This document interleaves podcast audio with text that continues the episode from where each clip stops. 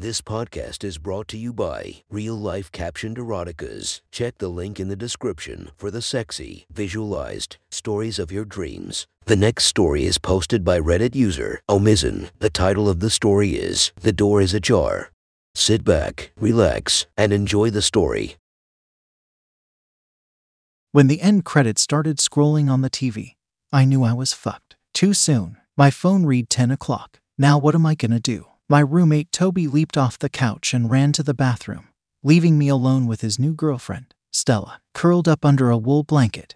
She hid her amazing body from the world golden hair, soft curves, and a generous ass that she liked to show off with yoga pants. Toby was fucking lucky. She yawned and stretched her arms, letting the blanket fall away from her chest. You're not tired? She asked. I'm a night owl. Always have been. All the cool stuff happens after dark. You know. Like what? Toby asked as he came back. I thought you hated clubs and such. I shook my head. I hate people. Douchebags. All of them. Did I ever tell you about the last time? From their glazed expressions, I could tell I hadn't. Okay, this was maybe three years ago. Duke and I were at a nightclub, some retro place called Nagel. Anyway, he goes to get us drinks when two guys come over to me like fucking vultures. What they want? Toby asked. Pussy, I said, laughing. They offered me a drink, and then even offered me a Coke. Stella's eyes widened and her face turned beet red. She was no prude if the voices from Toby's bedroom were real. She loved getting what Toby gave. Maybe my language was too colorful. So, anyway,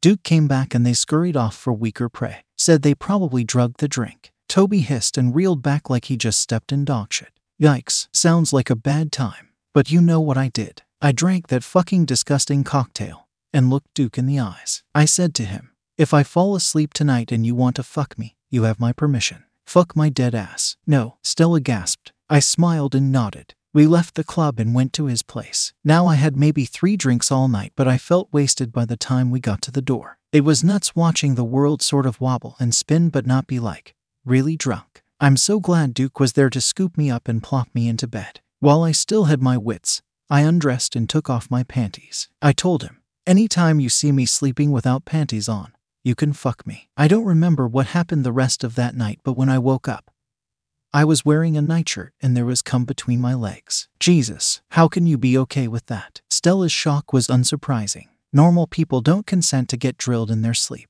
She looked to Toby as if to confirm her bias, and he sort of shrugged. Listen, it's all good. Great, even. I kind of like the mystery of it. You know, it's not all like one sided pleasure. I got off after I woke up, so Duke and I have an agreement. Anytime he stays over and sees that I'm asleep with no panties, he can fuck me while I sleep. No drugs, though. That's off limits and honestly, really fucked up. Fuck the clubs. But, but, yeah, I said, smirking. Sometimes I wake up with a sore ass. Sometimes he's just spooning me with his cock against my cheeks. We have fun. Stella rose from the couch and fanned her face. I need a drink of water after hearing all that. As she got out of earshot, I leaned over to Toby. We haven't really talked about it. But the deal is the same for you. If you find me asleep with my bare ass out, feel free to uh, make use of it. That got Toby blushing. Stella wouldn't approve. Neither would Duke. Just throwing it out there. I said, shrugging my shoulders, looking to the kitchen where Stella was still drinking. I spread and fanned my thighs to offer some enticement.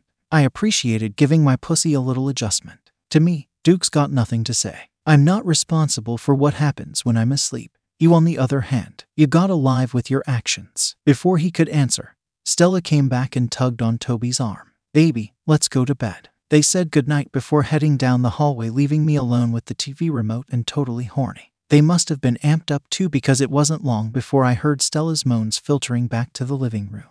Damn it, Toby was so lucky. I picked up my phone to text Duke, but then I remembered he was away for work. Fuck. I took off my shirt and bra and snapped a picture for him. Wish you were here. I texted. Soon, baby. Soon, he wrote back. His nice thick cock followed. Stella was getting louder, faster. I padded down the hallway and stared at their closed door, letting my hand wander over my tits, my belly, then under the waistband. I wanted what she was getting but settled for my fingers. Biting my lip, I shivered as I curled a finger into my wet cunt. Little circles in time with Stella's own pleasure. Toby joined in the chorus as the bed creaked in rhythm. God, it felt so good and so frustrating at the same time. Everything felt hot to the touch. Working my thumb over my clit was bringing me closer to climax when the bed stopped creaking. Shit, They couldn't be done already. I blinked back to reality and crept into my room, leaving the door mostly closed but still ajar. My panties were a fucking mess. Peeling them off, I wiped my pussy before throwing on one of Duke's shirts and flopping into bed. I picked up my phone and fell down the Twitter hole.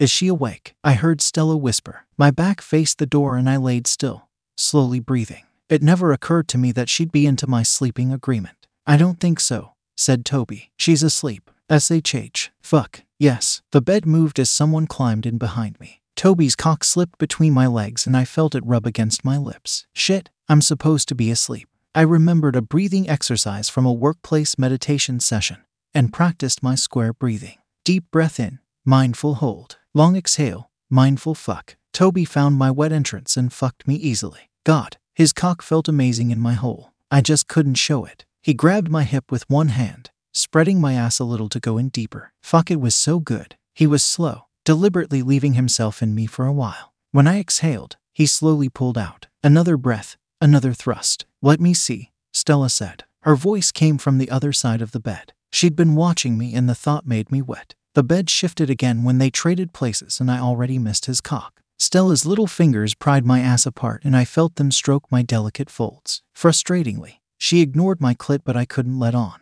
This was too good. Sliding up and around my pussy would have to do. Then she finger fucked me. She cooed as a finger went in and out of my cunt in the rhythm of my breaths. I could feel her whispers on my wet skin. I wanted to gasp, to moan, or say anything, but instead, dropped into a self made trance in my mind. A sunny day on a hill, a picnic blanket, pouring warm tea from a kettle while Duke slowly walks up with lunch. Isn't this perfect? I ask as his frame blocks the sun. He doesn't answer. Instead, he straddles me at the hip and we kiss until all I can see is the dark. When I woke up the next morning, Toby and Stella were gone. A wet spot chilled my ass when I rolled onto my back, and when I looked down, there was cum everywhere. Toby must have been bold because there was a streak of semen on my cheek. My pussy tingled when I gave it loving strokes. I wish I could have seen their faces.